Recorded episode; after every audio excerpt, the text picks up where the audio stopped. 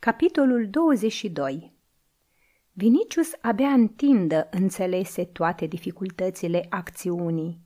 Casa era mare, cu câteva etaje, una din acelea construite cu miile în toată Roma pentru a fi închiriate. De obicei, erau construite în grabă și de mântuială. Aproape nu era an să nu se prăbușească câteva din ele, îngropându-și locatarii. Vinicius și Croton ajunseseră printr-o tindă lungă ca un coridor, într-o curte interioară mică, mai îngustă, mărginită din toate părțile de ziduri care constituiau un fel de atrium comun pentru toată casa. În mijloc era un havuz din care un șuvoi de apă cădea într-un bazin de piatră săpat în pământ. Pe ziduri urcau scări exterioare unele de piatră, altele de lemn, ducând la galeriile din care se intra în locuințe. La parter se aflau de asemenea locuințe, unele cu uși de lemn la intrare, altele despărțite de curte, numai printr-o perdea de stofă zdrențuită, ruptă, cârpită. Era de vreme. În curte nici țipenie. Probabil că în toată casa lumea dormea încă, cu excepția celor care se întorseseră din Ostrianum. Ce facem, stăpâne?" întrebă Croton oprindu-se. Să așteptăm aici? Poate o să apară cineva." răspunse Vinicius. Nu trebuie să ne vadă în curte." Se gândea însă că sfatul lui Chilon fusese bun. Dacă ar fi avut cu dânsul câteva zeci de sclavi, ar fi putut pune pază la poarta care părea să fie singura ieșire și să scotocească toate locuințele. Așa însă trebuie să nimerească drept în locuința Ligiei, altfel creștinii, care fără îndoială nu lipseau nici din casa aceasta, ar fi putut să o avertizeze. Din această cauză era și riscant să întrebe de ea.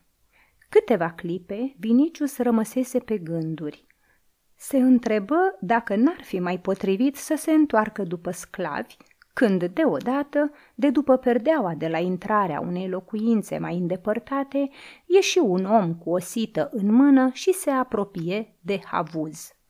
Tânărul îl recunoscu dintr-o privire pe Ursus. Ăsta-i Ligianul, șopti Vinicius. Să-i frâng imediat oasele? Așteaptă, Ursus nu-i observă, căci stăteau în umbra tinzii. Liniștit, începu să spele cu apă niște legume pe care le avea în sită. Pregătea desigur micul dejun. După ce termină de spălat, luă sita udă și dispăru cu ea după perdea. Croton și Vinicius se luară după el, convinși că au să nimerească direct în casa Ligiei.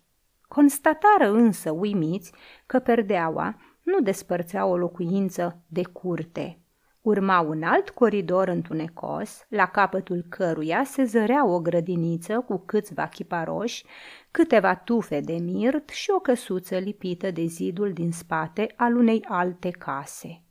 Înțeleseseră amândoi imediat că împrejurarea e prielnică pentru ei. În curtea mare s-ar fi putut strânge toți locatarii, Aici însă izolarea căsuței le înlesnea acțiunea. Au să termine repede cu apărătorii sau mai degrabă cu Ursus, pe urmă, fără să piardă vremea, au să iasă cu Ligia răpită în stradă, iar acolo au să se descurce ei. Era puțin probabil să-i oprească cineva. Aveau să spună că e vorba de o ostatică a cezarului fugită. La urma urmei, la nevoie, Vinicius avea să arate străjerilor cine este și să le ceară ajutor. Ursus era gata să intre în casă, când, auzind zgomot de pași, se opri. Văzând doi oameni, puse sita pe balustradă și se întoarse spre ei. Ce căutați aici?" îi întrebă. Pe tine!" răspunse Vinicius. Apoi, întorcându-se spre Croton, îi șopti repede. Ucide! Croton se năpusti ca un tigru și înainte ca ligianul să se dezmeticească și să-și recunoască dușmanii, îl apucă în brațele sale de oțel. Vinicius era prea sigur de puterea supraomenească a lui Croton ca să mai aștepte sfârșitul luptei. Trecu pe lângă ei, se repezi la ușa casei, o împinse și se trezi într-o încăpere cam întunecoasă, luminată abia de focul care pâlpâia în cămin. Zarea flăcărilor bătea în plin obrajii Ligiei. Cealaltă persoană care stătea în fața căminului era bătrânul care însoțise pe fată și pe Ursus pe drumul de la Ostrianum. Apariția lui Vinicius fu atât de neașteptată, încât mai înainte ca Ligia să-l fi recunoscut, o și cuprinse de mișloc și ridicând-o în brațe, se năpusti din nou spre ușă. Bătrânul îi se puse în cale, însă el, strângând cu un braț fata la piept, îl îmbrânci cu mâna rămasă liberă. Atunci gluga îi alunecă de pe cap și Ligia îl recunoscu îngrozită. Sângele îi îngheță și vocea îi se înnecă în gâtlej.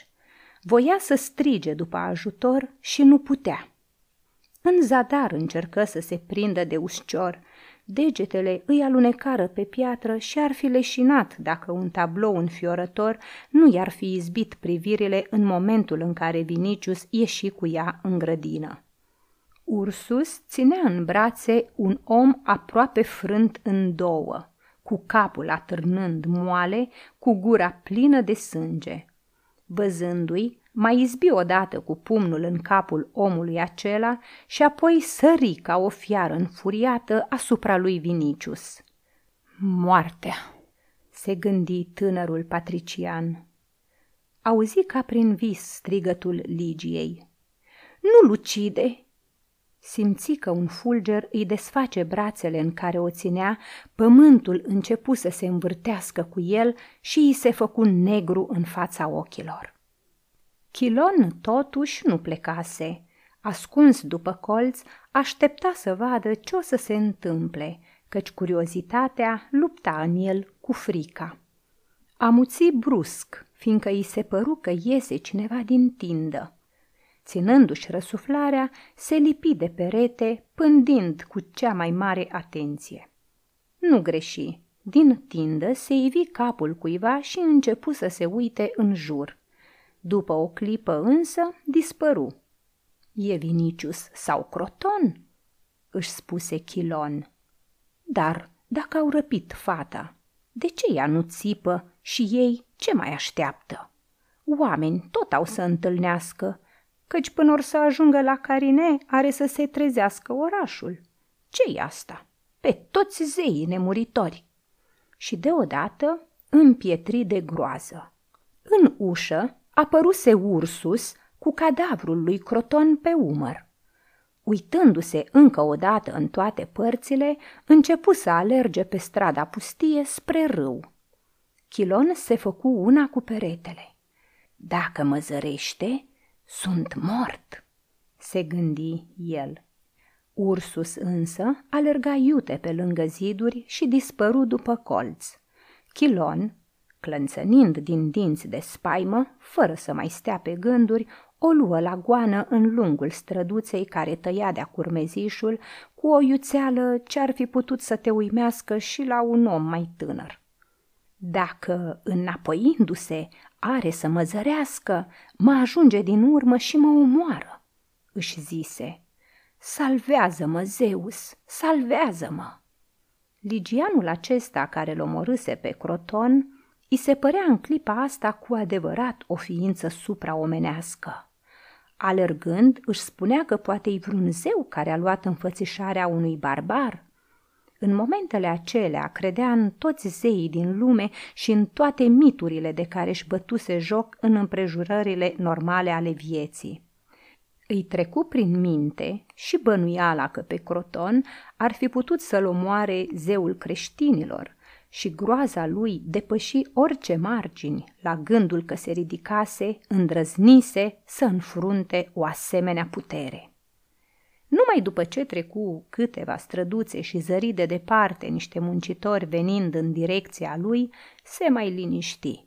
Abia trăgându-și răsuflarea, se așeză pe pragul unei case și începu să-și șteargă sudoarea de pe frunte cu colțul mantiei.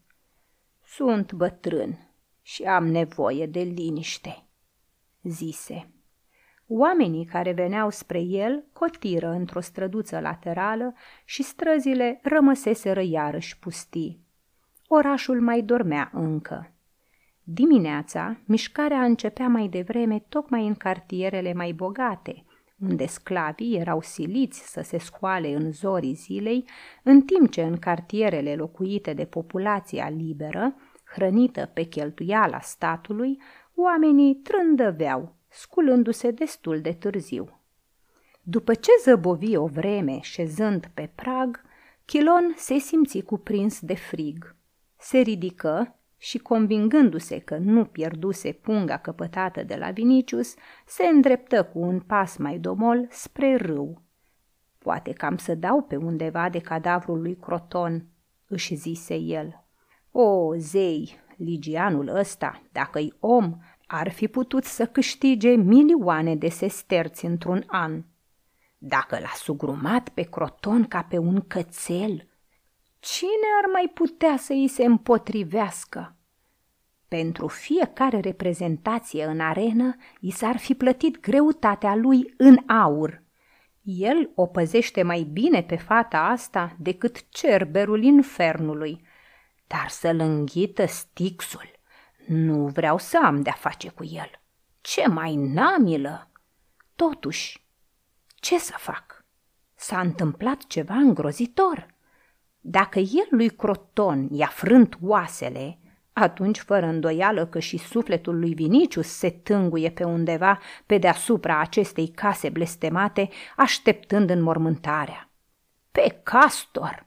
Doar un patrician, prieten cu împăratul, rudă cu Petronius, un nobil cunoscut în întreaga Romă și tribun militar. Moartea lui n-are să treacă neobservată. Dacă m-aș duce la tabăra pretorienilor sau la vigili. Se gândi să se ducă la noapte la brutarul Demas și să întrebe de Ursus. Renunță însă imediat la ideea asta. Prefera să n-aibă nimic de a face cu Ursus. Avea tot dreptul să presupună că dacă Ursus nu l-a omorât pe Glaucus, fără îndoială a fost prevenit de vreunul din mai mari creștinilor, căruia i-o fi mărturisit planul său că-i lucru necurat la mijloc și că-i uneltirea vreunui trădător. De altfel, numai gândindu-se la Ursus, pe Chilon îl treceau sudorile. Își propuse, în schimb, ca diseară să-l trimită pe Euricius după vești la casa unde se petrecuse accidentul. Deocamdată avea nevoie să mănânce, să facă o baie și să se odihnească. Noaptea nedormită, drumul până la Ostrianum și fuga din Transtiberium îl osteniseră peste măsură. O singură bucurie îi mai rămăsese.